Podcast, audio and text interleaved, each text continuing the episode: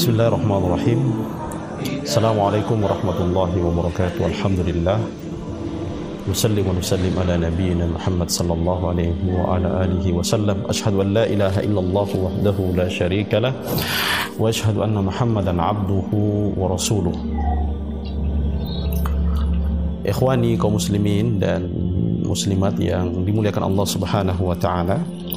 COVID-19 sebagai pandemi global yang telah ditetapkan oleh WHO pandangan Islam atau wabah COVID-19 dalam perspektif tauhid harus betul-betul kita dudukkan dalam posisi yang sebisa mungkin pas dan tepat. Kenapa? Karena terkait dengan maqasidus syariah tentang maksud adanya syariat Allah Subhanahu wa taala di antaranya adalah hifzun nafs, bagaimana menjaga jiwa. Dan seluruh syariat ini adalah salah satu di antara makasidnya dari lima yang dimaksud dalam pandangan Islam adalah hifzun nafs, yaitu menjaga jiwa. Maka yang paling pertama kita selaku orang yang bertauhid menyatakan bahwa ini adalah betul-betul ketetapan dari Allah Subhanahu wa taala. Apa pun bentuk uh, analisa, kemudian bahkan mungkin nanti kesimpulan, ujungnya kita mesti mengembalikan bahwa ini semua adalah ketetapan dari Allah Subhanahu wa taala. Yusibana illa ma kataballahu lana. Tidak ada yang menimpa kita sesuatu apa pun kecuali itu semua adalah ketetapan dari Allah. Ini yang pertama sikap sebagai seorang muslim harus berpegang di atas prinsip ini. Kemudian yang kedua adalah bagaimana kita bertawakal kepada Allah Subhanahu wa taala dengan tawakal yang benar. Tawakal yang benar adalah memenuhi dua rukun. Yang pertama adalah bazul juhdi ala tahsil. Bagaimana kita memaksimalkan upaya dan usaha untuk mencapai hasil atau apa yang kita harapkan.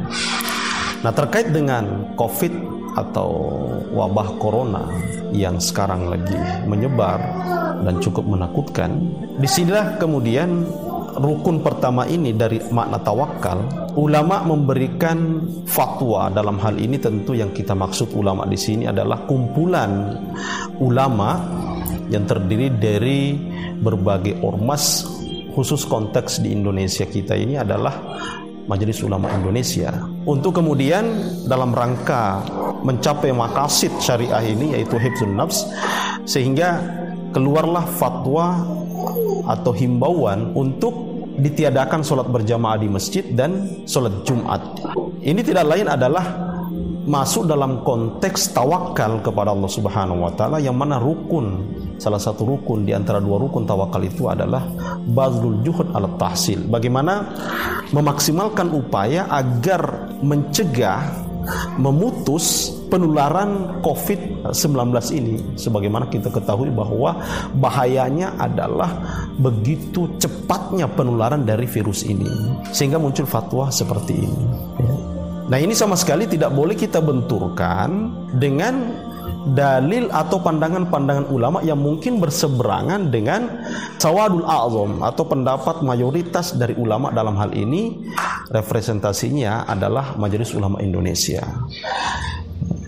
Sikap bijak kita adalah bagaimana menerima atau kalau memang misalnya kita ternyata berpandangan lain bersikap diam terhadap fatwa ulama atau fatwa MUI ini agar tidak menimbulkan kegaduhan baru. Kenapa? Karena penyebaran virus COVID-19 ini itu sudah cukup membuat gaduh kehidupan kita sebenarnya sebagai masyarakat dan itu manusiawi. Jadi ini ini rukun yang pertama. Sehingga tidak boleh kita benturkan antara yang mengatakan bahwa kenapa masjid ditutup, kenapa yang lain-lain, kenapa sholat Jumat, bukankah kita harus lebih berdoa, lebih banyak berdoa dan lain sebagainya. Fungsi doa, sholat dan lain sebagainya itu tidak hilang. Artinya substansi kita sebagai seorang hamba kepada Allah Subhanahu wa taala itu tidak ada satupun yang menghalangi kita karena kenapa? Itu bisa kita lakukan di rumah. Dan Allah Subhanahu wa taala sudah memberikan kaidah umum Contoh misalnya seperti puasa. Ya. faman kana minkum maridan aw ala safarin fa iddatun min ayamin ukhra barang siapa di antara kalian yang dalam keadaan sakit atau bermusafir walaupun puasa itu wajib tapi kalau ada hal-hal tertentu seperti bermusafir atau sakit maka hendaklah dia menggantinya pada hari-hari yang lain ini rukhsah maka begitu juga syariat-syariat yang lain termasuk dalam hal sholat Jumat begitu juga sholat berjamaah ini. Kemudian yang kedua rukunnya adalah i'timadul qalbi ala Allah yaitu bagaimana sandaran hati kita sepenuhnya kepada Allah Subhanahu wa taala. Jadi asbab-asbab sebagai ikhtiar manusiawi kita itu diakomodir oleh syariat dan itu masuk dalam bingkai makna tawakal. Ini kita tidak bisa pisahkan antara makna tawakal dengan ikhtiar kita untuk bagaimana mencegah penyebaran COVID-19 ini. Jadi tidak boleh dipisahkan. Salah kalau ada kemudian orang yang mengatakan bahwa siapa yang berani menutup atau mungkin menghimbau menutup masjid kemudian melarang sholat Jumat misalnya adalah orang yang tidak punya tawakal. Ini adalah pemahaman yang membenturkan sebenarnya makna tawakal itu sendiri. Padahal tawakal itu sebenarnya kembali saya katakan rukunnya ada dua. Bagaimana kita memaksimalkan upaya dan ikhtiar manusiawi kita. Yang kedua hati kita ini sandarannya betul-betul hanya kepada Allah Subhanahu wa taala. Kenapa? Karena yang perintahkan kita untuk menghindar dari kebinasaan, dari berbagai kemudaratan dan bahaya adalah Allah. Makanya dalam salah satu ayat sebagai kaidah besar yaitu wala tulku biaidikum ila tahluka. Janganlah kalian menyerumuskan diri diri kalian dalam kebinasaan. Jadi segala sesuatu yang menyebabkan kita berbahaya itu Allah Subhanahu wa taala sudah letakkan kaidah yang cukup besar buat kita. Jangan sampai engkau menjerumuskan dirimu dalam kebinasaan. Mudah-mudahan kita berdoa kepada Allah Subhanahu wa taala Covid 19 ini segera diangkat oleh Allah Subhanahu wa taala dan bagi mereka di antara saudara-saudara kita yang sudah terpapar terkena semoga Allah berikan kesembuhan. Allahumma rabban nas azhibil ba'sa washfi anta syafi la shifa illa.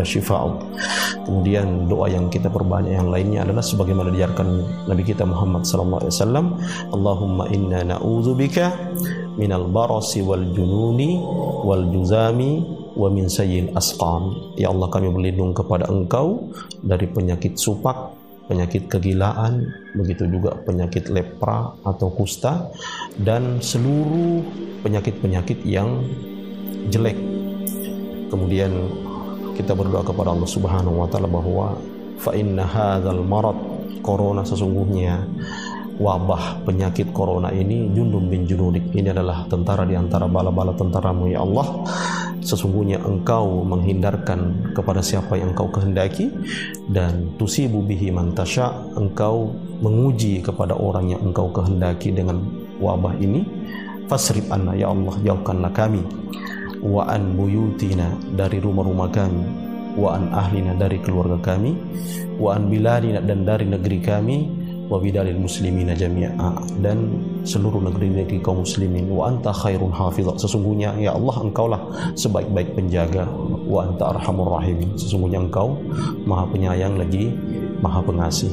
Demikian hadanallahu wa iyyakum jemain assalamualaikum warahmatullahi wabarakatuh